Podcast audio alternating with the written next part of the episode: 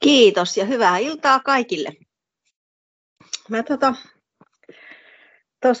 Heikin kanssa joku aika sitten sovinkin, että tänään olisi mun opetusvuoro ja sitten mä tuossa töihin ajellessa viime viikolla sitä pohdin, että mistäköhän mä nyt sitten opettaisin ja kyselin vähän herralta, että no mitä sä haluat, että mä niin kuin pohdin ja, ja tota, mä oon huomannut, että viime aikoina kun mä oon töihin ajellut, mulla on semmoinen vajaa puoli tuntia menee mun työmatkaa ja mä käytän sen käytännössä oikeastaan siihen, että mä rukoilen ja sitten mä juttelen Herran kanssa ja, ja viime aikoina mä oon huomannut, että että jotenkin niin kuin ajatukset, kun mun pitäisi niin kuin keskittyä kuuntelemaan, mitä Herra mulle siinä puhuu aamusella, niin, niin mun ajatukset niin kuin vaeltelee sinne tänne. Ja, ja sitten mua niin kuin harmittaa se, että miten mä en niin kuin pysty semmoista pientäkään matkaa tai pientäkään aikaa niin kuin keskittymään silleen niin kuin satalasissa siihen, että mä kuuntelisin niin kuin Herran puhetta mulle. Ja, ja mua on vähän niin kuin ärsyttänyt se ja sitten toisaalta mua on vähän niin kuin harmittanutkin se ja mä oon ollut vähän surullinen ja mä oon kokenut siitä vähän semmoista syyllisyyttäkin, että no hitsi, että, että kyllä, kyllä on aika huono ihminen, kun en tämmöistäkään niin pysty tekemään, että ei nyt paljon olisi vaadittu aamussa tämmöinen asia. Ja, ja tota, sitten Herra sanoi mulle, että, että kuule, että sun ei tarvii niin kuin syyttää itse siitä, että jos sun ajatukset harhailee johonkin muualle, että mä en syytä sua. Että niin älä säkä syytä ittees. Että, että tota, se oikeastaan voisi puhua siitä, että mitä, mitä niin kuin isä ajattelee meistä ja mitä hän ajattelee meistä syyllisyyden suhteen. Ja senpä takia tämä oli tämmöinen vähän johdanto niin kuin meidän tähän tämän illan aiheeseen. Meidän aihe on synnistä ja syytöksistä vapaa. Ja tota, kun mä sitten kysyin herralta, että no mistäs mä nyt sitten niin kuin aloitan, mulla oli yksi kohta mielessä, joka ei just sillä hetkellä niin kuin, ei tullut niin kuin päähän, että no mikähän kohta se nyt raamatusta on, kun mulla on jotenkin huono toi ulkomuisti, että mä muistasin niin kuin raamatun kohtia. Mä muistan kyllä, niin kuin, miten ne sanatarkasti siellä menee, mutta se, että onko se nyt roomalaiskirja vai onko se korintolaiskirja vai mikä kirja se on, niin en ole niin hirvittävän hyvä siinä. En ole kyllä tehnyt riittävästi töitäkään, myönnettäköön. Mutta joka tapauksessa mulla oli sellainen raamatun kohta mielessä, joka alkaa, alkaa sillä tavalla, että me luetaan se tänään, mutta aika vasta tuolla lopussa. Mutta joka tapauksessa sen ajatus on kuitenkin se, että, että Kristus on vapauttanut meidät niin kuin vapaiksi ihan kaikesta, myös niistä syytöksistä. Mutta aloitetaan kuitenkin roomalaiskirjeen alusta ja mennään ensimmäiseen lukuun, luetaan sieltä jakeet 18-22. Ja se kuuluu näin. Jumalan viha ilmestyy taivaasta kaikkea ihmisten jumalattomuutta ja vääryyttä vastaan, niiden, jotka pitävät totuutta vääryyden vallassa.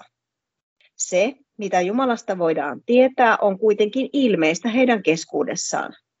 Onhan Jumala ilmoittanut sen heille, sillä hänen näkymättömät ominaisuutensa, hänen iankaikkinen voimansa ja jumaluutensa ovat maailman luomisesta asti olleet nähtävissä ja ymmärrettävissä hänen teoissaan. Siksi he eivät voi mitenkään puolustautua. Vaikka he ovat tunteneet Jumalan, he eivät ole häntä Jumalana kunnioittaneet, eivätkä kiittäneet, vaan heidän ajatuksensa ovat käyneet turhan päiväisiksi ja heidän ymmärtämätön sydämensä on pimentynyt.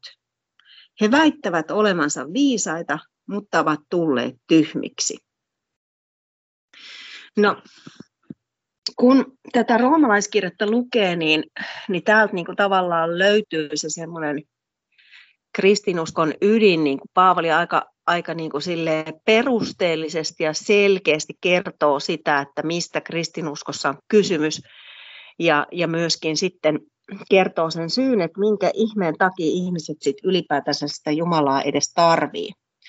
Mutta kun mä luin nämä, jakeet, niin mä jotenkin niin kuin sain itseni kiinni siitä, että ajatukset ovat käyneet turhan päiväiseksi.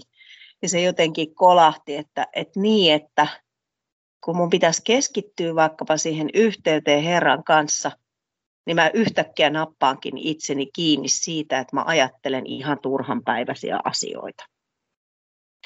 Eli, eli ihan ihmiskuntaan kuuluu minäkin ja ihan yhtä syyllinen olen tämän perusteella sitten kaikkeen siihen, mikä, mikä Jumalan, Jumalan oikeuden mukaan mulle kuuluisi. Mutta katsotaan, miten tämä asia sitten oikein menee.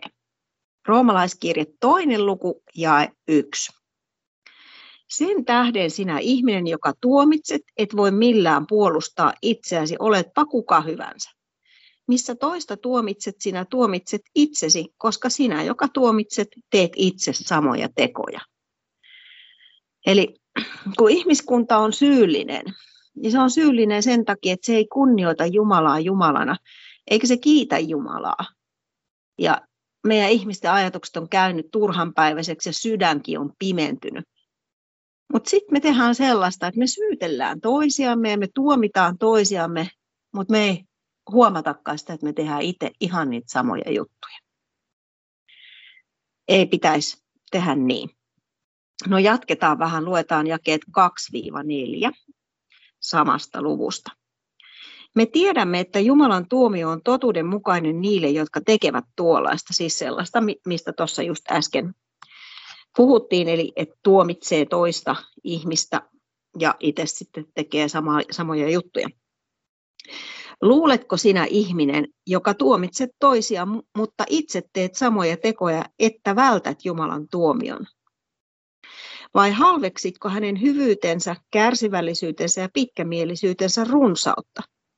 Etkö ymmärrä, että Jumalan hyvyys vetää sinun parannukseen? No me ei vältytä siltä tuomiolta, jos me jatketaan sitä väärin tekemistä.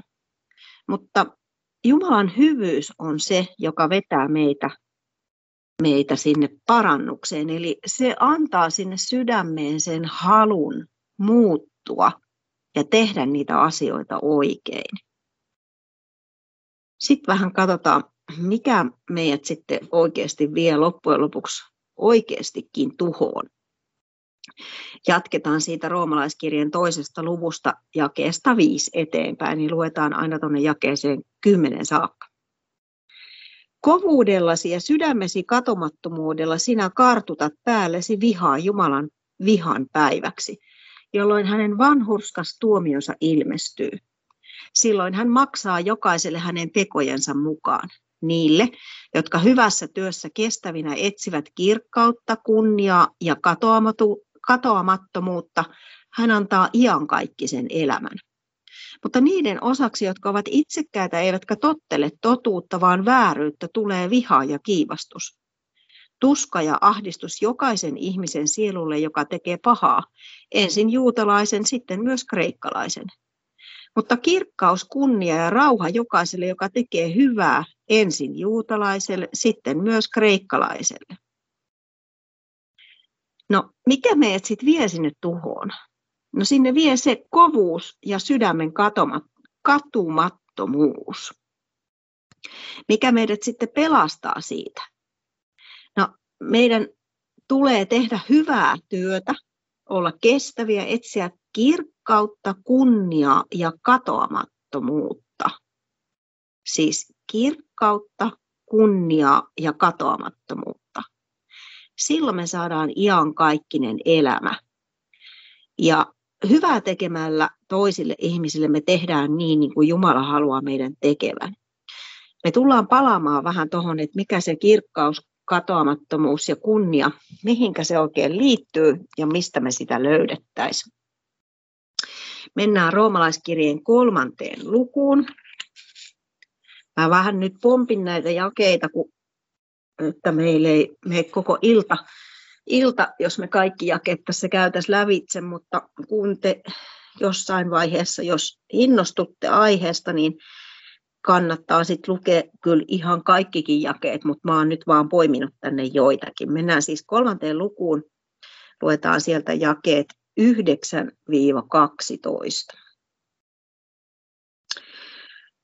Miten siis on? Olemmeko me parempia? Emme suinkaan. Olemmehan juuri osoittaneet, että kaikki niin juutalaiset kuin kreikkalaisetkin ovat synnin alaisia. Onhan kirjoitettu, ei ole ketään vanhurskasta, ei ainoatakaan, ei ole ketään ymmärtäväistä, ei ketään, joka etsii Jumalaan. Kaikki ovat poikenneet pois, kaikki tyyni kelvottomiksi käyneet. Ei ole ketään, joka tekee hyvää, ei ainoatakaan. Eli ihan kaikki me ollaan synnin alaisia, riippumatta siitä, mihin kansalaisuuteen me kuulutaan. No jos tilanne on noin paha, niin miten ihmeessä me tästä nyt sitten selvitään? No, Paavali kertoo sen kyllä meille. Jatketaan samaa lukua, eli kolmatta lukua. Luetaan jakeet 21-24 seuraavaksi. Mutta nyt Jumalan vanhurskaus, josta laki ja profeetat todistavat, on ilmoitettu ilman lakia. Tämä Jumalan vanhurskaus tulee uskosta Jeesukseen Kristukseen kaikille, jotka uskovat. Ei tässä ole mitään erottelua, sillä kaikki ovat tehneet syntiä ja ovat Jumalan kirkkautta vailla. Mutta saavat lahjaksi vanhurskauden hänen armostaan sen lunastuksen kautta, joka on Kristuksessa Jeesuksessa. Eli miten me sitten niin kuin saatiin se huono tilanne, että me ollaan siellä synnin alaisia ja me, meidän kuuluisi saada kaiken maailman rangaistukset tästä tottelemattomuudesta ja, ja turhan päivästen ajattelemisesta ja kaikesta muusta sellaisesta, mitä Jumala ei haluaisi meidän tekevän. No, se tulee siitä, se Jumalan vanhurskaus, eli se, että me kelvataan Jumalalle sellaisena kuin me ollaan, kun me uskotaan Jeesukseen Kristukseen. Ja siinä ei ole mitään eroa, ollaanko me suomalaisia, kreikkalaisia vai juutalaisia vai amerikkalaisia vai ketä me ollaan. Kaikille se koskee ihan samalla tavalla.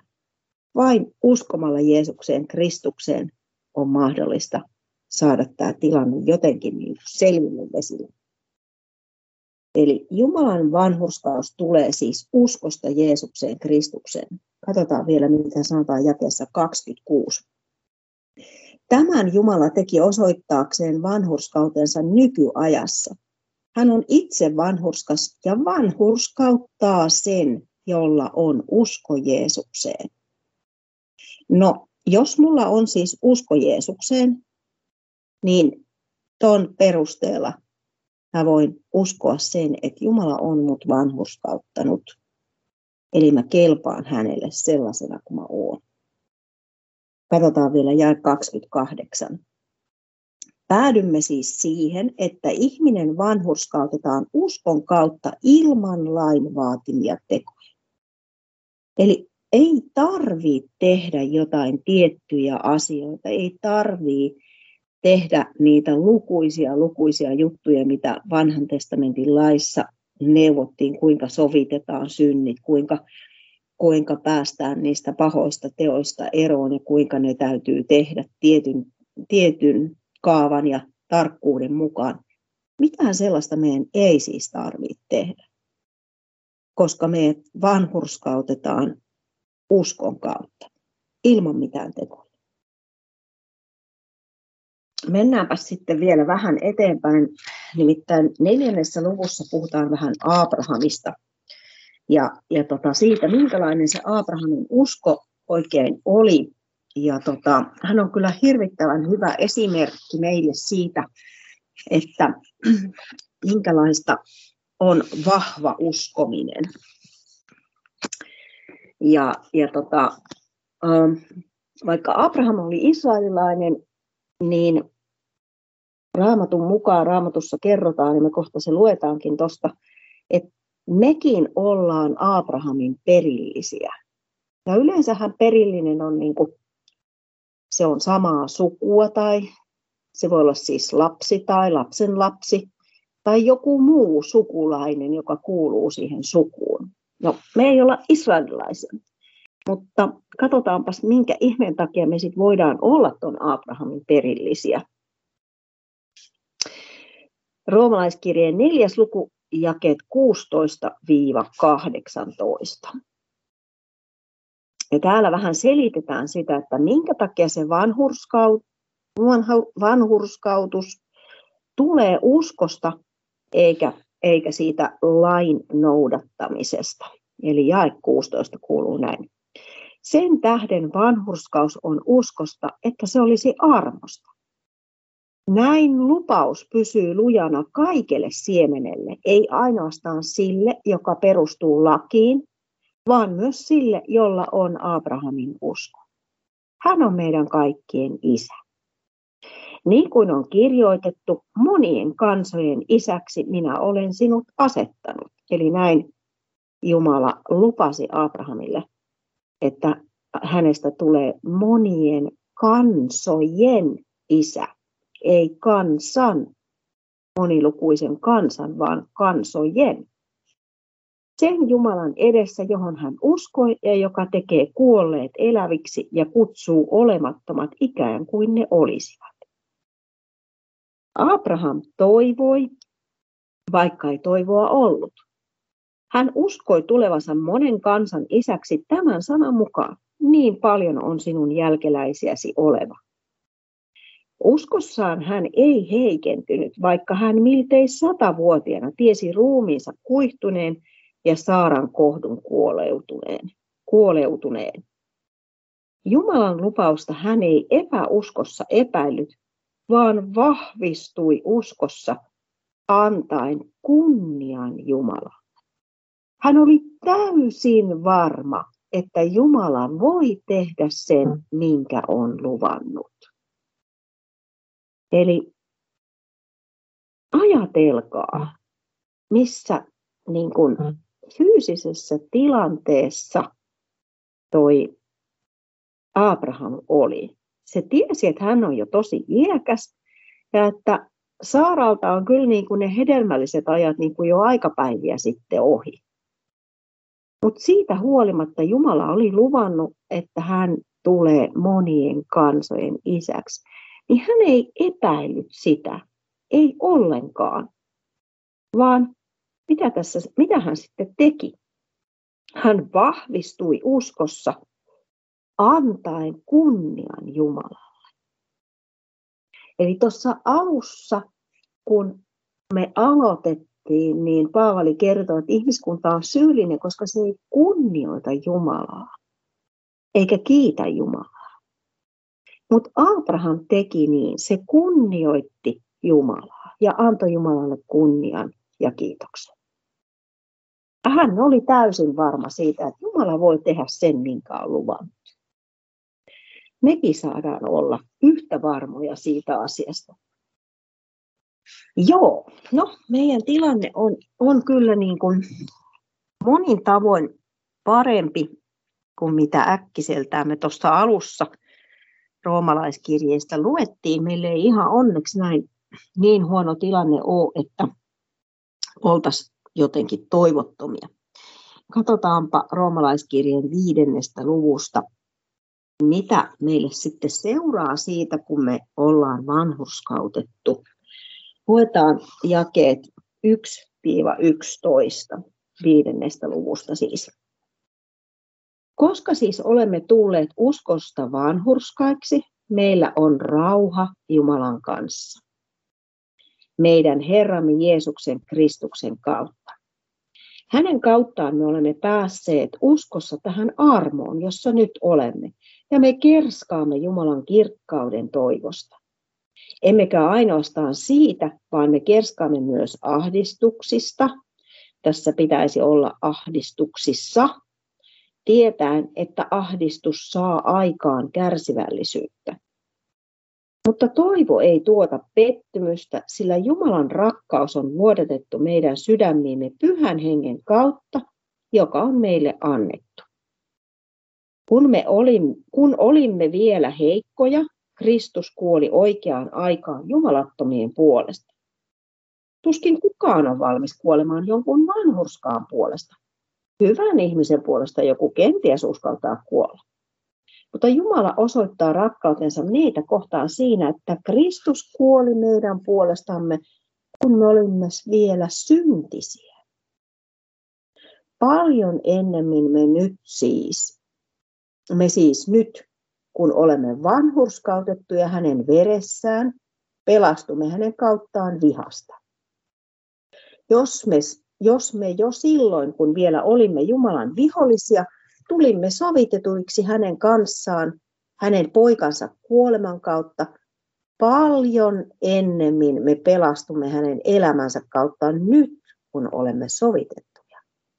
Emmekä ole ainoastaan sovitettuja, vaan me jopa kerskaamme Jumalasta Herramme Jeesuksen Kristuksen kautta, jonka kautta olemme nyt saaneet sovituksen.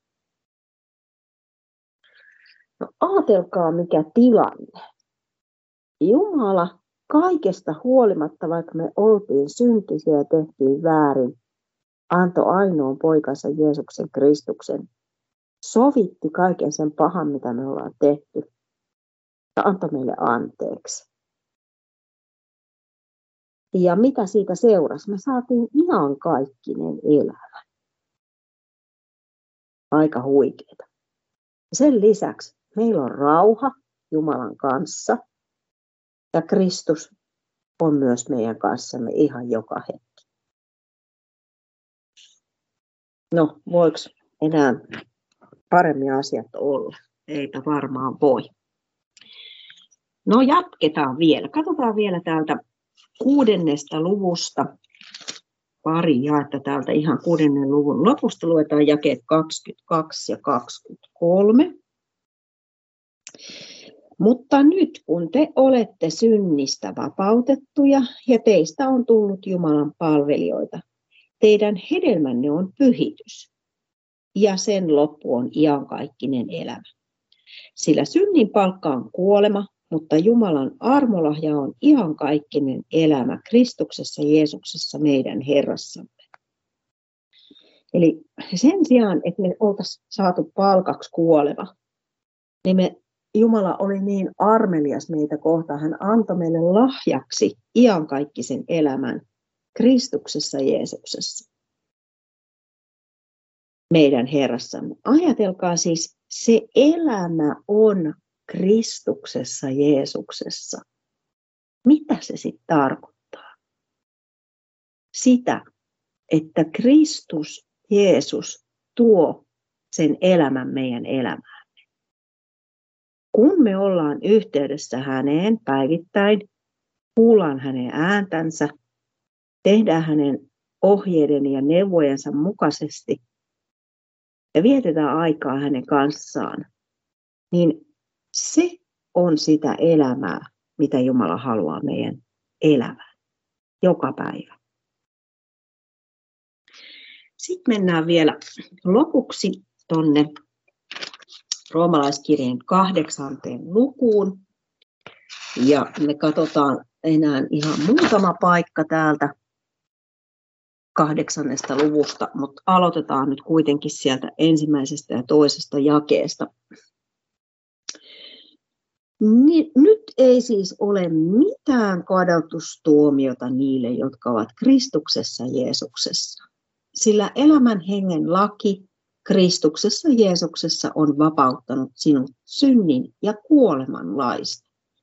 Ja tämä oli se kohta, minkä, niin kuin, mikä mulle tuli heti mieleen, kun mä mietin tätä opetusta. Että me ei ole mitään kadotustuomiota, koska me ollaan Kristuksessa Jeesuksessa. Me oltiin aikaisemmin sen synnin ja kuoleman lain alaisia, mutta Kristus, Jeesus, vapautti meidät ja me siirryttiin elämän hengen lain alaiseksi. Elämän hengen lain alaiseksi. Me ollaan siis vapaita siitä synnin ja kuoleman laista. No, katsotaan vähän tätä, että mitä se elämä sitten sen hengen mukaan oikein on. Jakeet 5 ja 6. Niillä, jotka elävät lihan mukaan, on lihan mieli. Mutta niillä, jotka elävät hengen mukaan, on hengen mieli. Lihan mieli on kuolema, mutta hengen mieli on elämä ja rauha.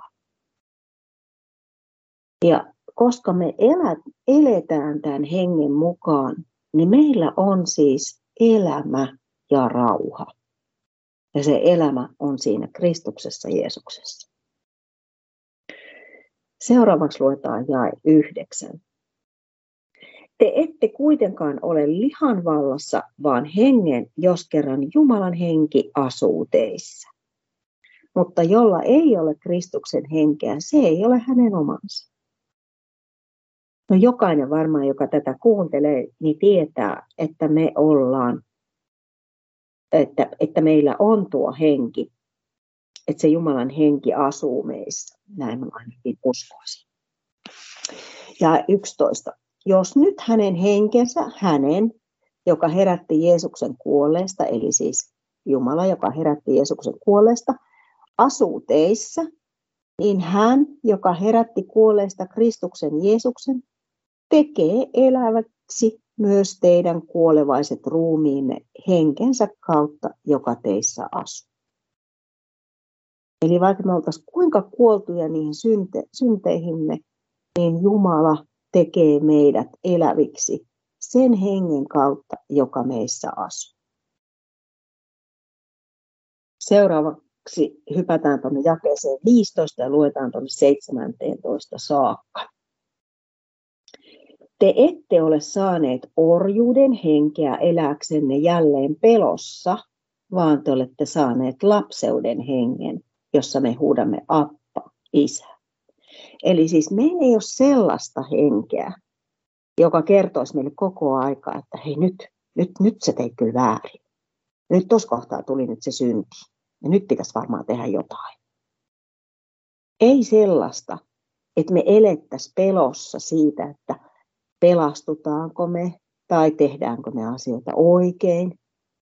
Tai mitä tahansa muuta pelkoa, mikä voi syntyä siitä, että koko aika tarkkailee ja vertailee itseänsä niin kuin joko annettuihin sääntöihin, normeihin tai toisiin ihmisiin. Me ei olla saatu sellaista henkeä, vaan me ollaan saatu sellainen henki, että me ollaan lapsia, jossa me huudetaan Abba, isä. 16. Henki itse todistaa meidän henkemme kanssa, että me olemme Jumalan lapsia. Mutta jos olemme lapsia, olemme myös perillisiä, Jumalan perillisiä ja perillisiä yhdessä Kristuksen kanssa. Jos kerran yhdessä hänen kanssaan kärsimme, että me yhdessä myös kirkastuisimme. No meillä on siis lapseus, me ollaan Jumalan perillisiä ja me ollaan Kristuksen kanssa perillisiä. Eli kaikki se, mitä Kristus perii, niin mekin peritään samalla tavalla. Aatelkaa. Ennen vanhaa oli usein niin, että